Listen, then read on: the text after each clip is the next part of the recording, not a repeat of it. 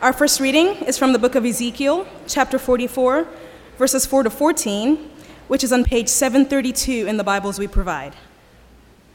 Then he brought me by way of the north gate to the front of the temple, and I looked, and behold, the glory of the Lord filled the temple of the Lord, and I fell on my face.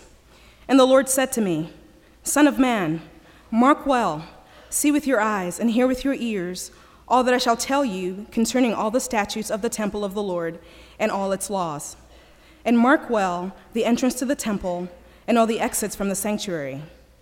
And say to the rebellious house, to the house of Israel, Thus says the Lord God, O house of Israel, enough of all your abominations, in admitting foreigners, uncircumcised in heart and flesh, to be in my sanctuary, profaning my temple, when you offer to me my food, the fat and the blood. You have broken my covenant, in addition to all your abominations.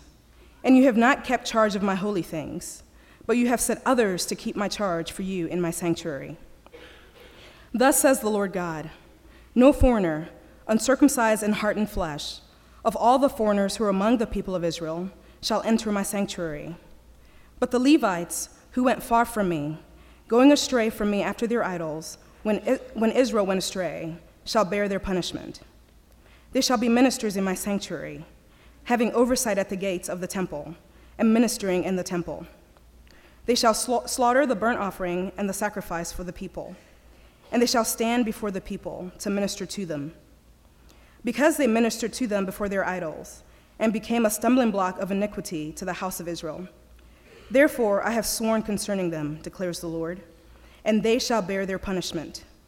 They shall not come near to me to serve me as priest nor come near any of my holy things and the things that are most holy. But they shall, they shall bear their shame and the abominations that they have committed. Yet I will appoint them to keep charge of the temple, to do all its service and all that is to be done in it. The word of our Lord. Our second reading is from the book of John, chapter 1, verses 14 to 18, which is on page 886 in the Bibles we provide. And the Word became flesh and dwelt among us. And we have seen his glory glory as of the only Son from the Father, full of grace and truth. John bore witness about him and cried out, This was he of whom I said, He who comes after me ranks before me, because he was before me. And from his fullness we have all received grace upon grace. For the law was given through Moses, grace and truth came through Jesus Christ. No one has ever seen God. The only God, who is at the Father's side, he has made him known. The gospel of Christ. And we come again to 1 Corinthians chapter 6 verse 12 and we'll read down through verse 20. We come in our study of 1 Corinthians to the end of this first section. Paul has been answering questions that were raised or addressing problems that were reported to him by a group whom he refers to in chapter 1 as Chloe's people. They visited Paul. They've said, This church that you love, the church you planted, the church where you've spent so much time, is torn apart by division and conflict and quarreling. And these are the problems that we see. And he comes to the end of that section now. Uh, in chapter 7, verse 1, he'll turn uh, to address questions raised in a letter that they'd sent him. He'll say, Now concerning the matters about which you wrote. So, this is a kind of summary of this first section, and he picks again one issue that is representative of the problem in the Corinthian church's understanding of the gospel of Jesus Christ. You may well have wondered as Lola read that long first text from, from Ezekiel. Now, what does this have to do with uh, what we're going to be studying? Uh, I thought it was another indication of how seriously God takes a place that bears his name, and where, in that case, the Old Covenant temple, uh, his, his glory representatively dwelt. It was a picture to the people of Israel that God was in their midst. It was a building made with hands. And yet, because God said, I will dwell here in the midst of you, I'll put my glory there, God was angry with those who'd been entrusted with keeping his temple because they hadn't done it. They'd let anybody wander in, anything happen in there, and they hadn't realized the holiness of the presence of God and the meaning of a place that bears his name and where he places his glory. And that's precisely what he's going to be talking about in these verses that we're going to look at. Uh, also, in John 1, we're reminded that the heart of it is not God inhabiting buildings made of stone, but rather inhabiting human beings, supremely depicted in that incredible revelation that the Word became flesh and dwelt among us, and we beheld His glory, glory as of the only begotten Son of the Father, full of grace and truth. So now, hear what Paul writes, beginning with verse 12 of chapter 6. All things are lawful for me, but not all things are helpful. All things are lawful for me, but I will not be dominated by anything. Food is meant for the stomach, and the stomach for food, and God will destroy both one and the other. The body is not meant for sexual immorality, but for the Lord, and the Lord for the body. And God raised the Lord and will also raise us up by his power. Do you not know that your bodies are members of Christ? Shall I then take the members of Christ and make them members of a prostitute? Never. Or do you not know that he who is joined to a prostitute becomes one body with her? For as it is written, the two will become one flesh. But he who is joined to the Lord becomes one spirit with him. Flee from sexual immorality. Every other sin a person commits is outside the body, but the sexually immoral person sins against his own body. Or do you not know that your body is a temple of the Holy Spirit within you, whom you have from God? You are not your own, for you were bought with a price. So glorify God in your body. The word of the Lord.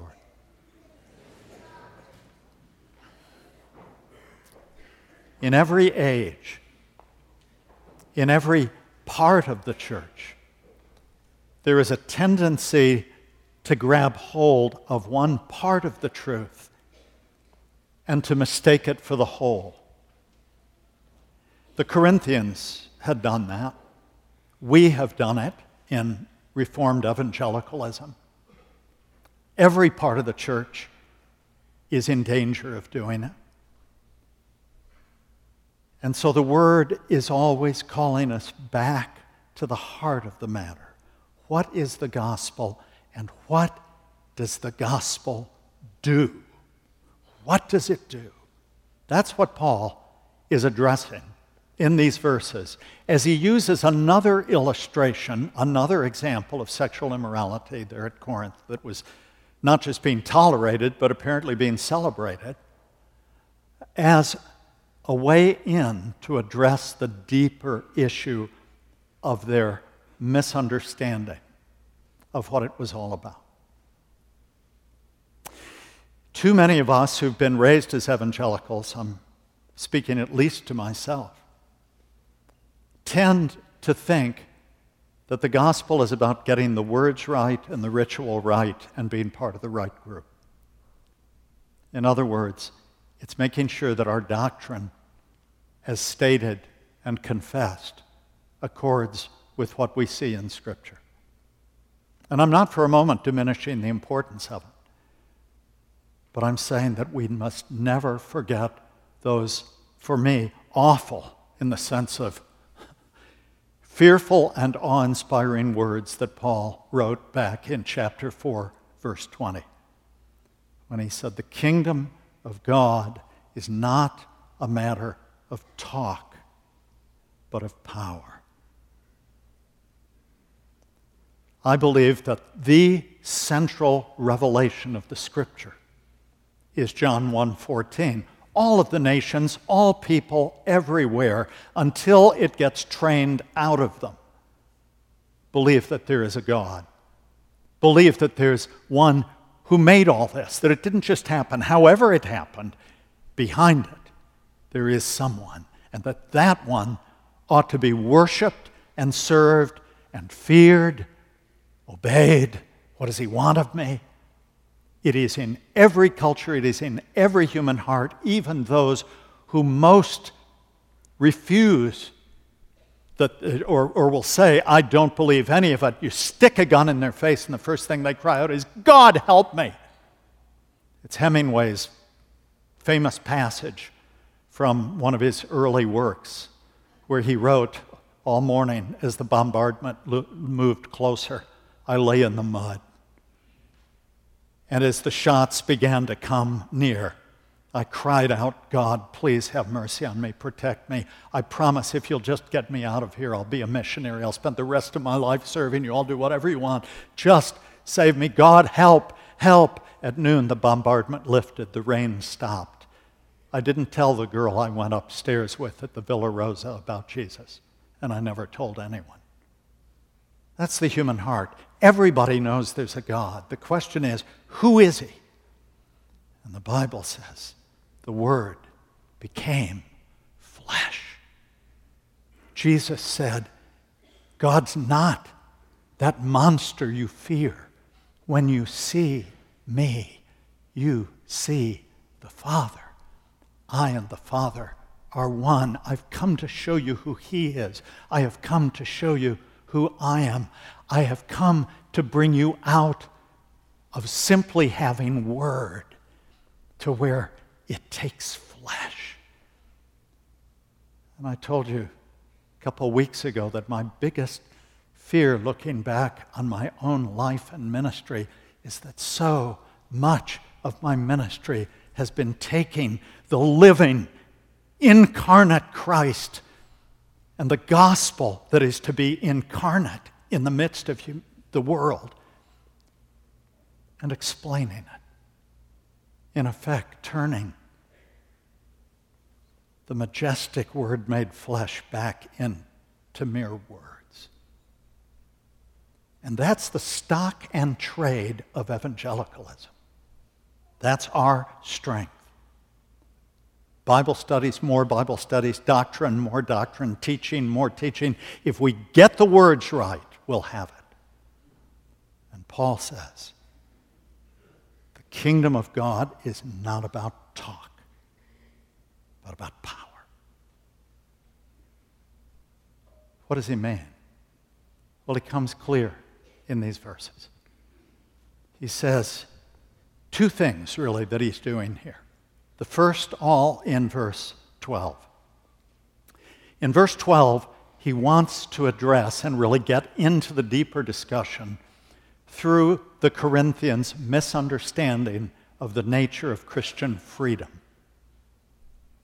But he wants to use that, beginning in verses, verse 13 and following down through 20, to address the deeper issue of their misunderstanding of the nature of Christian spirituality. In other words, what is a Christian life? And why does it matter? So I want us to look at those two things. First, if I can sort of put them out there for you to think about, in verse 12, he will argue in two ways or from two directions that when we think about Christian freedom, we need to realize that it's not about what is lawful or permissible, but rather about what is good. And it, when it comes to understanding Christian spirituality, Christian life, it is crucial that we not think in terms of dualism, but in terms of sacramentalism. What do I mean by that? Well, we'll be there in a minute. But essentially, it's not some airy fairy cognitive or mystical thing.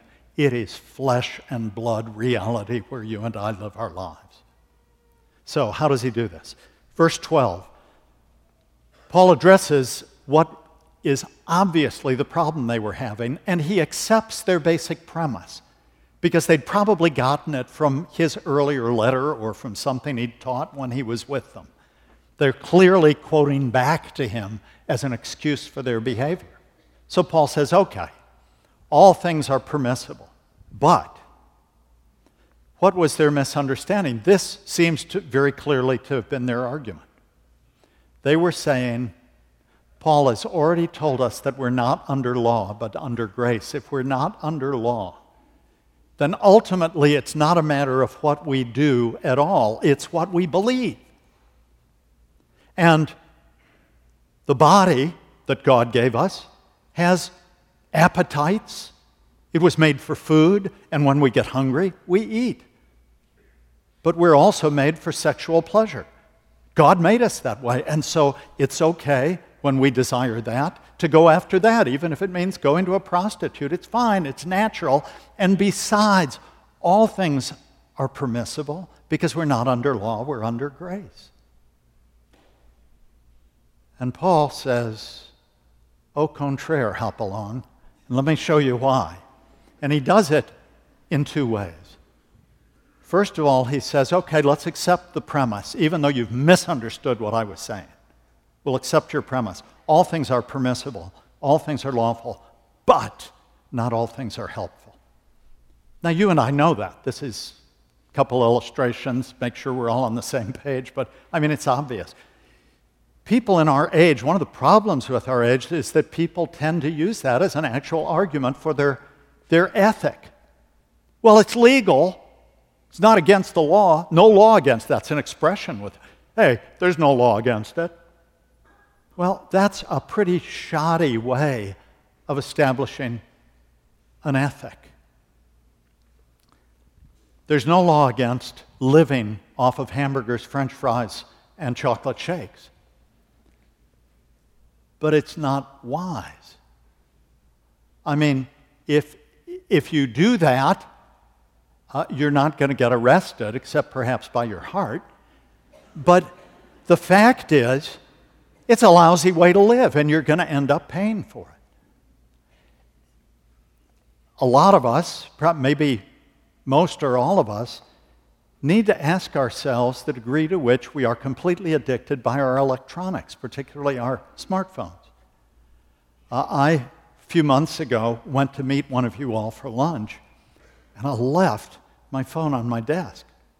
And I pulled in, walked in, didn't see the guy I was supposed to meet, so I reached for my cell phone, and it wasn't there. And I ran back to the car and looked, and it wasn't there.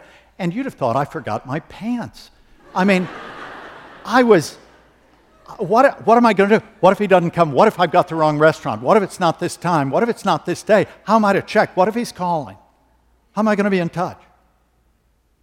And then I went in. I thought, well, I'll go sit down. I'm sure I've got the right day, the right time. I'll sit down and he'll show up. And then I sit down and I'm going, what am I going to do? I can't check my email. I can't check to find out what's happening this very moment in the news. You know, I was really just sort of lost. And then I realized what was going on, and I thought, this is ridiculous. 12, 15 years ago, this was life. I used to enjoy sitting and watching people. I used to be a people watcher. I haven't done that in years. So I thought, this is going to be fun. I'm just going to sit here, enjoy myself, watch people. Everybody was on their cell phone, even people that were, that were together.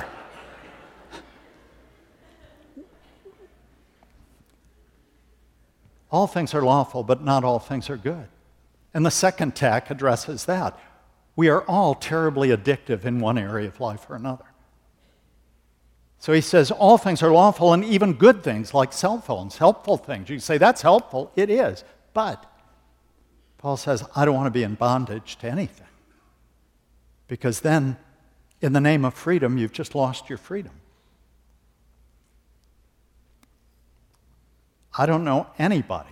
And boy, back in the day, I was in the middle of a lot of it. I don't know anybody that has ever gone out and started doing drugs and drinking saying, I want to become a drug addict. I'm going to become, I think I'll be an alcoholic when I grow up. No, you reach that age, you say, now I can go get something. Some people can, they enjoy it, they walk away from it. Other people, their life goes down the drain, and they say, I would give anything anything to be able to quit this. I remember never been until my cell phone is addicted to anything as I used to be at smoking. And I just lit one off the other. And I remember Mary Ann's dad had emphysema and was in bad heart, all from smoking. I'm sitting across from him. We're both lighting one off the next. And I'm hearing him try to draw his breath. And, you know, I'm young and feeling good, but I'm thinking, uh, no, I don't want to. And so I remember sitting there that night and thinking, this will kill me if I keep it up. I don't need to do this. I could quit this anytime. I remember thinking, what is causing me? It, we are so addictive. And Paul says, if you are a Christian, you need to understand that simply saying, I'm free in Christ to do this, isn't telling you much of anything. Because the question a Christian should be asking is, is this helpful to me and helpful to others? Is this really a good thing? And secondly, if it is, it may be a good thing, but is my particular area of brokenness, or perhaps my spouse's, or my kids, or my best friend's area of brokenness, something where this is going to be bad for them? He's saying we're not living for ourselves. So, yeah, declare your freedom. But, but, what about the brokenness? Now you say, well, we all have that. We're all on the same page. No, we're not. I read blogs. I read stuff being printed by a lot of young evangelicals, and they'll celebrate this brokenness and say, This is what brings the world to us. They can identify we're just as broken as they are, we're just as big a mess as they are. And when they see what messes we are that we've got, we're doing all the same stuff, have all the same struggles, but they realize it doesn't matter because we're forgiven. Oh, it's so liberating. Oh, yeah? Is that why American churches are emptying while churches in the rest of the world are filling? The world looks and scorns and says, Why would I waste my time with that if it doesn't make any difference? And how can you be so arrogant as to say, because you got the words right, you have an eternity with God's smile? While the rest of us who are exactly like you are doomed and damned. The world sees through that tragic lie that is consuming so much of the American church. It is a lie. The kingdom of God does not consist of words, talk, but of the word made flesh. So, now, beginning in verse 13, he digs down into that because that's where Paul wants to go. And Paul says, he really deals with it in two ways. Don't you know that your bodies, now he's addressing the whole group there, your bodies are members of Christ. What does he mean by that? Well, this is a theme throughout Paul. He says, We are the body of Christ. It's not a metaphor, it's a reality. Most of us think, and the church has taught too often in its history, that the incarnation, God becoming flesh, was something that happened in the first century AD for a period of what, 30, 35 years. And then it was over. Jesus rose, he ascended, and that was the incarnation, and we believe in it. That's not what the Bible teaches. Jesus breathed on his disciples and said, As the Father sent me, I'm sending you. Paul said, We are the body of Christ. The head is in heaven. We are here. God still walks the earth through his people. In Romans chapter 5, Paul says there are really only two races. There is the race of the old humanity by nature into which every one of us is born with all of its brokenness. And then there is the new humanity of those who, by grace, have died in Christ, been raised in Christ, and are now living Christ. In fact, I've told you before that something I managed to miss in a lifetime of reading theology and church history and the rest, but that I finally saw this year in spending time with the church fathers is that the church fathers said that what, the, what Paul was teaching and what the apostles passed on to them was that when God created in his image after his likeness, male and female, what he was doing was showing that he, the one God who is in more than one person, was creating one humanity, one man, if you will, that is both male and female and that consists now of billions of people. And it was meant, like God, to walk together in unity and love and community and do His will, and that our sin shattered it. The great Augustine wrote, that this one man, Adam, lying broken in a million different pieces, in Christ has been brought back together and is once again one new man, one new person, one new humanity. That was how they understood Romans 5. That's why Paul says, Don't you know that you are members of Christ's body? Would Christ do the things that you are doing? Can you, in good conscience, take Christ into those places and have Christ doing those things that you say you're free in Christ to do? God forbid. No, a thousand times no. He says, when you're involved in immorality, you become one flesh with that person, but you're, you're one spirit with Christ. So you are taking him there and involving him, as it were, in a menage. He says, Can't you see how horrible that is? How grotesque? And to claim Christian freedom and say, I'm not under law, I'm under grace, so it's okay. He says, You don't understand what you are or who you are. We say, but how does that happen? How does it work? How can we say we're members of Christ? He then says, Do you not know that your body, now he goes to singular, he wants to make sure that we understand as individuals.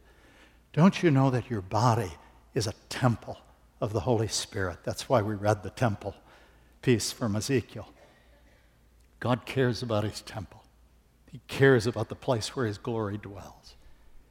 And his glory dwells in the lives of his people the same Holy Spirit who filled, empowered, and directed the life of Jesus is now to fill, empower, and direct the life of every one of us who is His. And that is to make all the difference in the world. Does it not then matter what we believe? Of course it does. Truth matters. Untruth is cruel.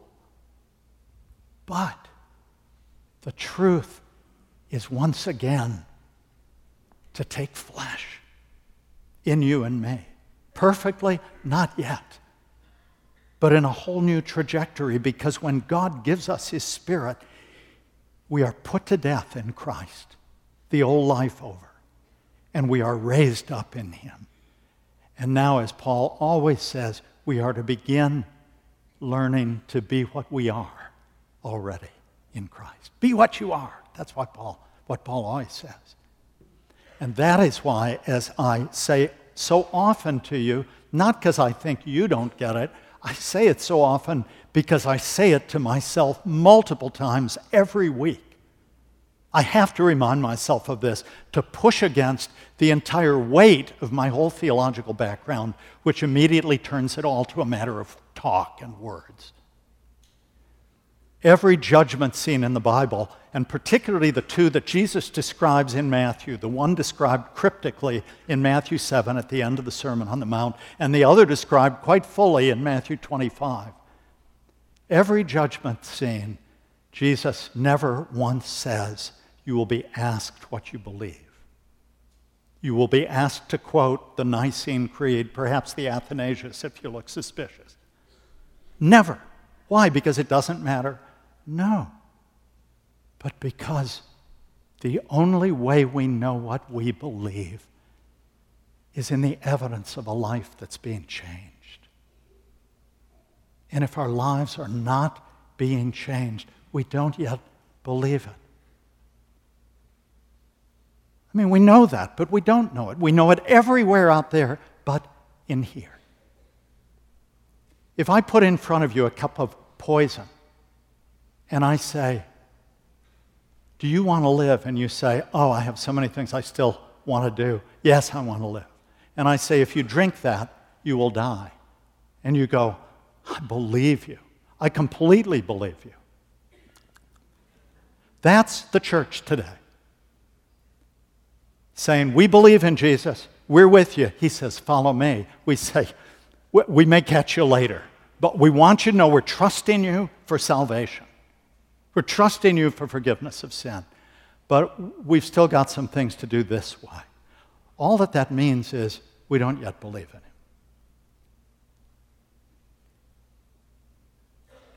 The world needs a church, and it's getting it. A church in China, church in Asia, church in South America, church in Africa. They aren't perfect. There are serious problems with life as well. But there is a far greater sense of urgency. And those of us who travel and spend time with them, once they trust us, will almost inevitably hear them say, Please don't be offended, but what's going on with the church in America? What's going on?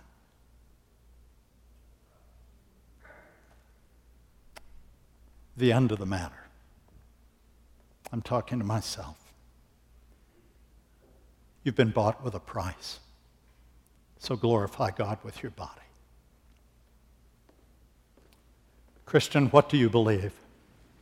I believe in God the Father Almighty, maker of heaven and earth. I believe in Jesus Christ, his only Son, our Lord, who was conceived by the Holy Spirit, born of the Virgin Mary suffered under Pontius Pilate, was crucified, died, and was buried. He descended into hell. The third day he rose again from the dead. He ascended into heaven and is seated at the right hand of God the Father Almighty.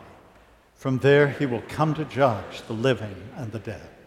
I believe in the Holy Spirit, the holy Catholic Church, the communion of saints, the forgiveness of sins the resurrection of the body, and the life everlasting. Amen.